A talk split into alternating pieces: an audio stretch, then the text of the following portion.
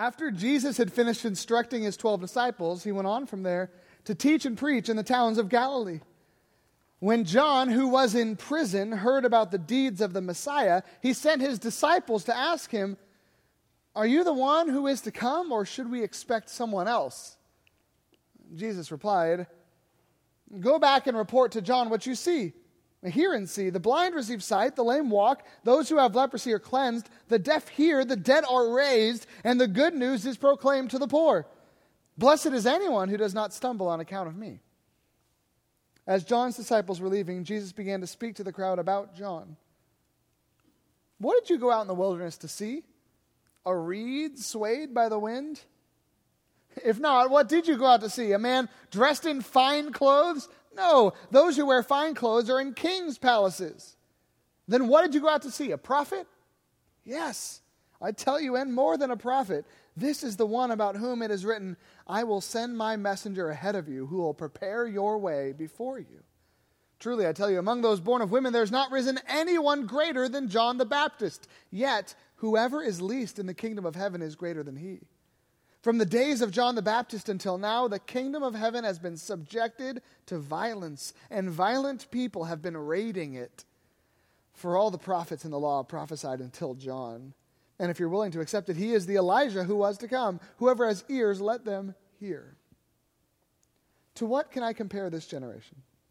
They're like children sitting in the marketplaces and calling out to others, We played the pipe for you, and you did not dance. We sang a dirge, and you did not mourn.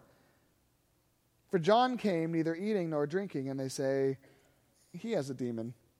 The Son of Man came eating and drinking, and they say, Here is a glutton and a drunkard, a friend of tax collectors and sinners. But wisdom is proved right by her deeds. Let's pray together.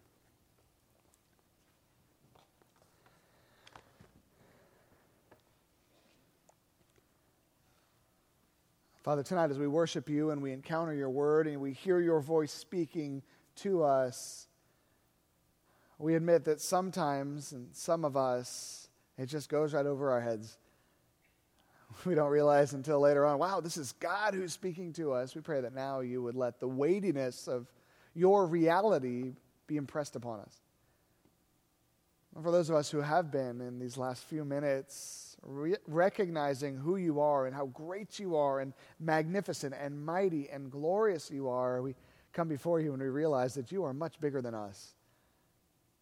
God, you are heavy, you are weighty, you are holy, you are big, and we come before you and we realize that we're small. We come before you and we realize that we've been wandering all over the place this week. Been doing our own thing and and when we realize just how great and big you are, we, we wonder, why, why would I do anything else with my life than follow you exclusively? And yet we admit to you that so often we don't. We confess that to you, Lord. We pray that you would forgive us, and we thank you that you do. You tell us as far as the east is from the west, that's how far you remove our transgressions from us. Lord, you know words before they're on our lips. You know our hearts inside of us, and you know as well as we do that we are prone to wander away. And we pray that you would hold us close to you this week. Even now, as we hear from your word, that you would show us what it means for us. That we would be people who follow Jesus, that we, like it said in Matthew 10, pick up our cross daily and follow him, and that you would help us to see the world through his eyes and recognize the beauty and the glory that comes from representing him on this earth. For those of us who are in hard times this week, we pray that we would find comfort in knowing that we are looking like Jesus as we suffer. And for those of us who are experiencing greatness and fruitfulness in life this week, we pray that we would be encouraged to know that when great things happen in our lives, people see that you are great. We pray that we would be able to have a good perspective of you in good times and in bad. And when you're working mightily through us and when we feel like you are far from us, let us know in both of those cases that you're glorified through us. And we're the salt of the earth. We can't help but be salty and preserve the place you've put us. We're the light of the world. We can't help but shine. We pray that you would give us the faith and the guts and the courage to let our light shine before men that they may see our good works and glorify you on the day you visit us. Tonight we pray that we would see you in this text. That we would see your gospel in this text, that we would see the identity and the glory of your son Jesus in this text, that we would see the work of your spirit in this text, and that we'd also see ourselves in it.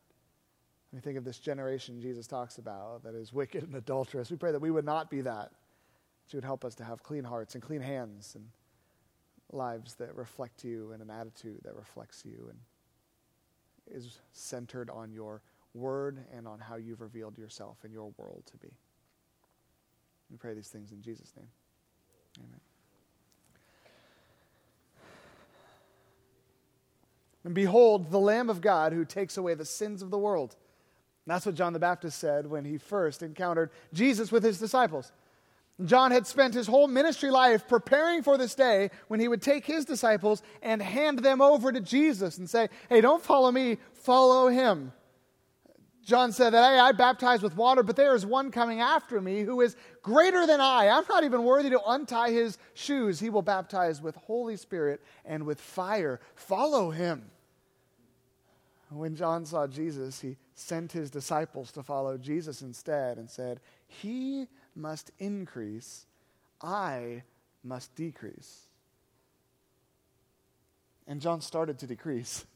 He decreased a lot as Jesus started doing miracles and great things were happening in his ministry and he's teaching and preaching and power is coming out of him and he's healing folks and raising the dead and making deaf people hear and lame people walk and blind people see, John the Baptist is fading out of the limelight and he gets arrested and thrown into prison for his faith. And John sits there in prison awaiting his execution and he gets to hear from his former disciples the things that Jesus is still doing on this. And John is starting to struggle with if this is the kingdom of God, why does my life look like this? If Jesus is really the one to bring in the kingdom of God, why am I languishing here in this prison? Is this what the kingdom of God looks like? Some of us have experienced that. And we had seasons in our life where God was working in mighty ways through us, and then all of a sudden we find ourselves in this dungeon of life, and we feel like, God, is this it? Is this what you've called me to be in? You called me to be in a place where everyone has forsaken me? Have you called me to be in a place where people have turned against me? God, if, if this is the abundant life I thought I was stepping into, maybe I was wrong. Didn't you say uh, that you've come so that I might have life and have it to the full? This, it doesn't feel like the fullness of life. I thought when I gave my life to Jesus, things would get better, but they feel like they've gotten worse. I thought the chains that were binding me would be tossed off the moment I believed, but I feel like they keep entangling me over and over again. Is this really the kingdom of God? Did I miss the bus at some point? God, have you moved on without me? So John sits there in prison, and his disciples are speaking with him. And he sends his disciples to go to Jesus and ask him a, an important question Are you the one that we were waiting for, or is there somebody else coming?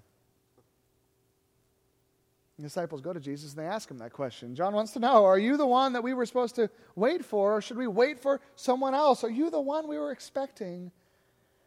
And Jesus replies to the disciples of John the Baptist Go back and tell this to John. Report what you hear and see. The blind receive sight, the lame walk, those who have leprosy are cleansed, the deaf hear, the dead are raised, and good news is proclaimed to the poor. Blessed is anyone who does not stumble on account of me.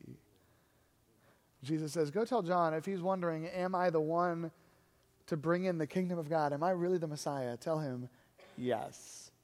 Look around yes. Imagine you were a school teacher and you had a class that was terrible, terrible, right? Kids are throwing stuff at you and nobody likes you and you keep getting in trouble and all the parents of the kids are worse than the kids, right? They're in your ear all the time and try to have conferences, they don't show up, right? You feel like the whole school is falling apart and you're right in the middle of it trying to hold it all together and then you receive word that your school has hired a new principal. And you think, well, this is great because this place needs to be cleaned up, and maybe this new principal can make some heads roll or something and change this place. And so you just start waiting for things to get better. You go back to your classroom in September and your next class seems worse than the one before it. And you say, you know what? This principal's been here for like a day. Let's give her time. Give her time, give her a quarter, and your classroom still stinks. You give her till Christmas break, and at the end of it, you're thinking, I don't feel like anything's changing. I feel alone here, and everyone hates me, and I hate this right now. And you, just, you know, I'm going to wait. I'm going to wait. Maybe this principal can turn things around. And by the end of the school year, nothing's gotten better, and your class has been hard and you want to quit. And so finally, you, you get the guts to go to the principal's office and ask the question I heard that you were coming in to change the school around. Um, are you the person who's going to do that, or, or should we get someone else? The principal can say a number of things at that moment, like, you're fired, uh, for example. She could say, you know what? You're right. I had big hopes for this school, and I've been working my hardest, and nothing's changing. She could say, listen, I've been doing the best that I can, but it takes time. You got to give me more time. And she could say, you know what? Hey, I, I, gave up a long time ago, and I've just been, you know, pl- clocking in, clocking out for the last six months. The school is hopeless, right? She could say a lot of things, but imagine she said this. You say, hey, are you really the principal who's going to change this place, or should we wait for someone else? And she says, well, test scores are up. Our PTA is getting really big, and our parents are really involved. We've been doing these fundraisers. We're raising a lot of money to help the school, and our kids aren't dropping out anymore. And we've got a great relationship with the folks in our community. I mean, everything looks pretty good from my end. It, it's just your class that stinks. How encouraging would that be? That's kind of what John the Baptist hears.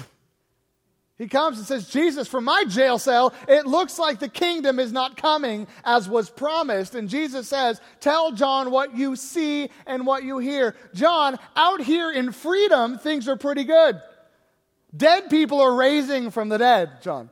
Hey, let me tell you something I saw. The other day I was walking down the street and this guy couldn't walk, and Jesus healed him. This guy was blind and Jesus gave him sight. Everything that we hear and everything we see shows us that Jesus Christ is the Messiah. It just stinks for you.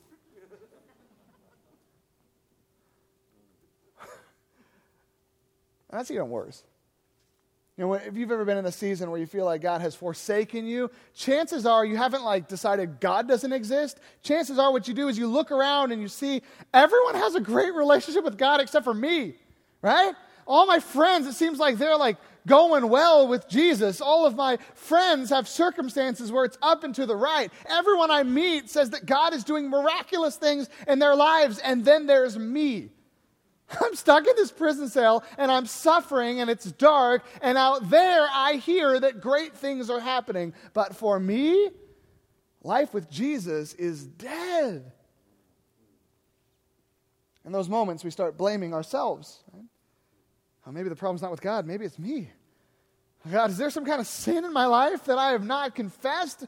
Are you mad at me for something you haven't told me? God, did you call me to do something? Like, was I supposed to go on a mission trip or something? And I missed the bus and now it's gone and it's in Africa or it's in Cuba and I'm still here. And so your will is halfway across the earth, God. Is that what's happened? Because everyone I know loves you and sees you working. But from where I sit, all I see are bars and darkness. And the food's not too good here in prison. You kind of feel in this passage the crowd start to turn their gaze towards John the Baptist. Like, hey, what's wrong with that guy? Yeah, Jesus is the Messiah. We thought John was the man. Maybe John's not the man after all. And Jesus quickly quells that and says, Hold on, let me, let me tell you about John the Baptist. You guys all went and followed John the Baptist. Remember, he was out in the desert and he was preaching and baptizing, and you all went out in droves to see him. Let me ask you this, Jesus said. What did you go out in the desert to see? Did you just stroll out in the desert hoping to see some reeds swaying in the wind? No, you went out for a reason. Who did you go out to see? Some king dressed in nice clothes? No. Who did you go out to see in the desert when you went to see John the Baptist? A prophet? Yeah. John the Baptist is more than a prophet. He says, I tell you the truth, there has been no one greater born of woman than John the Baptist. John the Baptist was the man. He was Elijah that Malachi prophesied would come before the Messiah. He is right in the dead center of the will of God. John the Baptist is not the problem. The kingdom of God is coming. You see it. John's in prison languishing. It's not his fault. How do you explain that?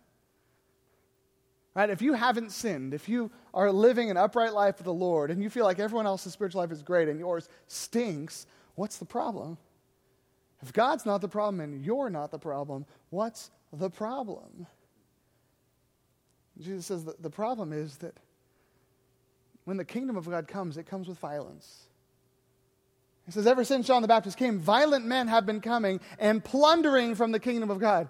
When God wants to do a good work in this world, violent men have come and seized the messengers of God. That's what happens when good things happen, is bad things happen simultaneously. That's what happens. And Jesus tells a parable at a different time where he says, Imagine there was this vineyard and a landowner owned it and he set people in to run it and they kept doing a bad job. So the, so the landowner says, You know what? I, I'm going to send a messenger to come and tell them that they need to clean up their act. So the messenger comes to the vineyard and, and the people see the messenger. The messenger gives the message and the people kill him. And so the landowner's like, What? They killed my messenger? So he sends another messenger and they kill him. And then he sends another messenger and they kill him. And finally, the landowner says, You know what? If they're not going to listen to any of my messengers, I'll send my own son. Surely they'll listen to him. And so the landowner sends his own son, and the people who are managing the vineyard see the son coming and say, Well, this is the son of the landowner. If we kill him, this vineyard will be ours forever. And so they kill the son of the landowner. He says, You know what's going to happen? Landowner's going to come and kill all these people and bulldoze the vineyard. That's what's going to happen. Jesus says what happens is whenever God wants to bring good into the world, people kill the good people. God sends prophets, they kill them. God sends prophets, they hate them. God says prophets, they don't listen to him. God says John the Baptist, he gets thrown into prison. Jesus walks on the earth and they kill him. When God is doing great things in this world, violent people destroy the work of God. It's not a problem with God it's not a problem with the people of God. The problem is that sometimes our expectations don't match up with reality. That when you're sitting in your room feeling sorry that everyone's life is great but yours, you feel like God has forsaken you. The problem is that you expect that the Christian life was supposed to be up and to the right all the time. And God says, Trust me, that's not how it's going to work. So, what we talked about last week. If you want a sad time, listen to the podcast from last week that the Christian life comes with suffering and hardship and hatred. People will hate you just because you follow Jesus. You'll experience some amazing things.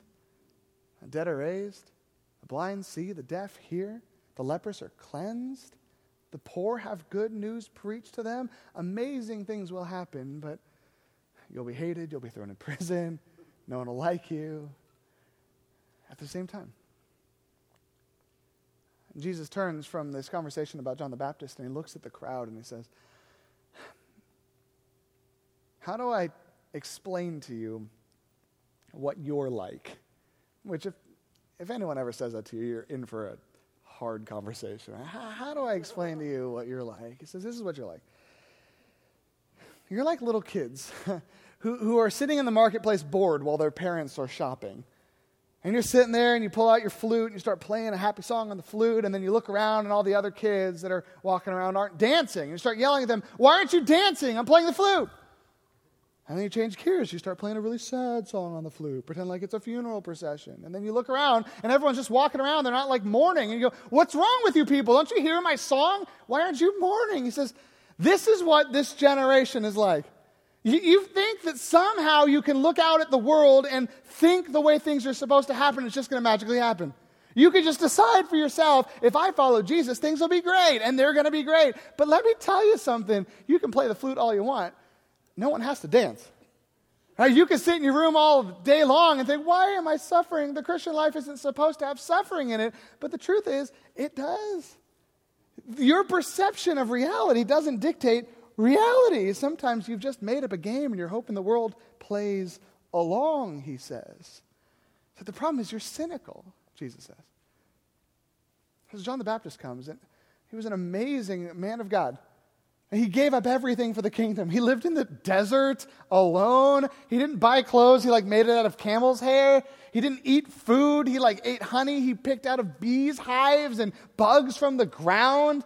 He didn't drink wine. He didn't partake in anything this world has to offer. He was like this mountain man. And he shows up, and you look at a man who has forsaken everything for the kingdom, and you say, This guy's crazy. He's demon possessed. And Jesus says, Then I come along. And I'm nothing like that, right? I wear normal clothes. I drink wine, I eat food, I hang out with lost people. And instead of saying, oh, now this is a servant of God, you look at me and you say, this man is a drunkard and a glutton and a friend of tax collectors and sinners. There's no pleasing you people. When a man of God comes who's forsaken all things, you say he's got the wrong, that he's doing the wrong thing. Then a man comes who engages with those things, you say he's doing the right thing. There's no way for a godly person to win with you, Jesus says.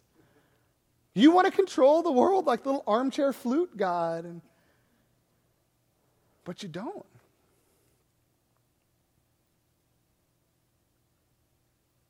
Isn't it a good thing that this generation is nothing like that generation? We're not cynical. Oh, we don't want the world to go the way that we want it to go.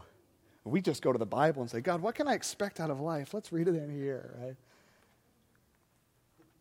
If you live in Castro Valley or one of the surrounding areas, you've noticed that water rates are going up, if you notice that. When East Bay Mud raises the rates, we kind of get angry about that. I say, Are you serious?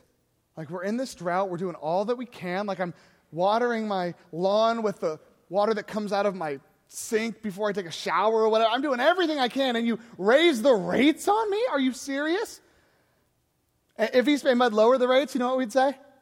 We'd say, are you, are you serious? You're lowering the rates right now? Like, we are in a drought, and it's just going to encourage people to waste water. Are you serious, East Bay Mud? You know what we'd do if East Bay Mud didn't do anything with the rates? Are you serious right now? We're in the worst drought we've ever had and you've done nothing. Why don't you do something, right? Nothing makes us happy. We like drama. We're cynical. Jesus says the problem is you do that in the spiritual realm as well. You see God doing an amazing work in someone's life, like, oh, that's not real. You see someone who's suffering, like, oh, geez, come on. Right? No matter what, right? Things go well, like, oh, it's probably this. Things go bad, like, oh, it's probably this. We roll our eyes all the time at everything God is doing. And Jesus says that's, that's poison. You've got this perception of how life is going to work. And it's not even, it's not only that it's not real, it's not even plausible. It's not only that you've made up the way that you view the world and you just hope it all works according to your will. It's worse than that. No matter what happens, you're going to hate it. You know, we're thinking, like, if the water rates got lowered, I wouldn't hate it. Right? If my life was good and not bad, I wouldn't hate it. I think a lot of times we hate everything. And Jesus says the thing that's wrong when you're struggling, when you're suffering, there's nothing wrong with God. And a lot of times there's nothing wrong with you. The problem is your expectations are bad. And Jesus says, I am exactly who the Bible said that I was going to be. Look at the things that are happening. That's what the scriptures have foretold would happen when the Messiah comes says John the Baptist is exactly who the Bible said he was going to be. He's in the spirit and power of Elijah. He came proclaiming the way of the Lord. He's exactly what the Bible said he was going to be. And when you suffer, that's exactly what the Bible said was going to happen. And so, why are you so surprised? The problem is that we have a way that we view the world, and we want the world to go the way that we want, like we play the flute and God has to dance. And God, I want to be happy. God, why aren't you making me happy? God, I want more money. Aren't you hearing me? I'm doing the prayer dance. Give me more money. God, don't you want me to be successful? God, think of all the great things I could do for you if I was rich. God, just do what I'm telling you, God, and trust me, things will be great. And so Jesus says the problem is you can play the flute all you want. You can't make God dance. God is the one in charge. And if you want to know how the Christian life is supposed to look, don't make one up. Look in here. Read Matthew 10. It's a struggle, right? There will be great things. The deaf will hear, the blind will see, the dead will be raised, the poor will hear the gospel, and sometimes you'll be thrown in prison. Sometimes the Christian life is great, and sometimes it's really, really hard. If you don't understand that, you're going to be very, very sad when it does get hard and feel like, God has forsaken you. And feel like God has left you. God has done something wrong. And Jesus This is what I said would happen. And this is what happened to me. And didn't he say in Matthew 10, if you want to follow me, deny yourself, pick up your cross, and follow me? That's a graphic image. I, I, am going to the kingdom of God, and on the way, I'm going to stop at the crucifixion. I'm going to be buried in the tomb, and then I'm going to wake up and then initiate the kingdom of God. So if you want to follow me, strap on your cross and let's go. We're going to walk up this road towards Golgotha, and everyone's going to heckle you and throw things at you, and there's pain, and there's going to be glimpses of beauty in it, but it'll be hard. You might suffer, you might die, you might be killed for your faith, but if you are, you will raise again into resurrection. If you're going to follow me, the road I walked was a very hard road. But it's the only road that leads to life. There's life on the other side of death. The kingdom is on the other side of suffering. And there'll be seasons that God uses you to alleviate suffering in this world and bring the kingdom. And there'll be times that God uses you as you go through suffering. We read through the apostles like Paul or Peter, and they, they use all these phrases about suffering that make no sense to us. Anyone who's been baptized into Christ Jesus has been baptized into his death. We've been baptized into his death so that the life of Jesus can also reign in our bodies. Right? When you see someone get baptized in here, we don't just have them come out and say, hey, this person's a Christian now. Right? We drown them in front of you, then we pull them out of the water and say, this person's following Jesus, so they're going to die and rise. And that's what the Christian life looks like sometimes. Sometimes you're walking in suffering. We rejoice that we participate in the sufferings of, of Christ. That if we're supposed to walk around this world and look like Jesus, a lot of times we're going to be suffering. As Jesus was the suffering servant. You know, we wish we looked like Jesus that we could do miracles, but and sometimes God's going to use us to do miraculous things. Other times, as we do those miraculous things, we're going to suffer, and we will look like Jesus as we suffer. You remember that verse in 1 Peter? It says, Always be prepared to give an answer to, to anyone who asks you to give a reason for the hope that you have. We always read that and we think, oh, that means I need to study the Bible so when people ask me why I'm a Christian, I can defend my faith. That's not what Peter's talking about. Peter says that when you live in this world, you are going to suffer greatly. So much that when people see you suffering and you're still smiling, they're going to come up to you and say, How do you still have hope?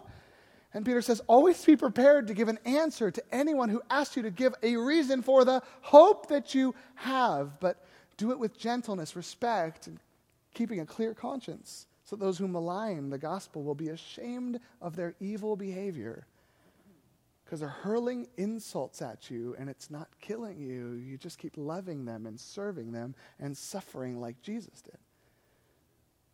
I want to end tonight by reading a passage from that book, 1 Peter 4. You could turn there if you have your Bibles open there. 1 Peter 4.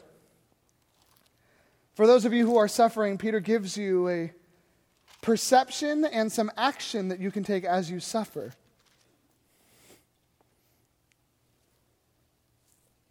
Oh man, I want to read the whole chapter now. All right, I'm going to read the whole chapter. I was going to start at verse 12, but then verse 1 is so cool. All of this that we've talked about tonight gets summed up in 1 Peter chapter 4. There's going to be some things that you hear in this chapter that you're going to think, what does that mean? Spend some time this week and read it again and figure out what it means.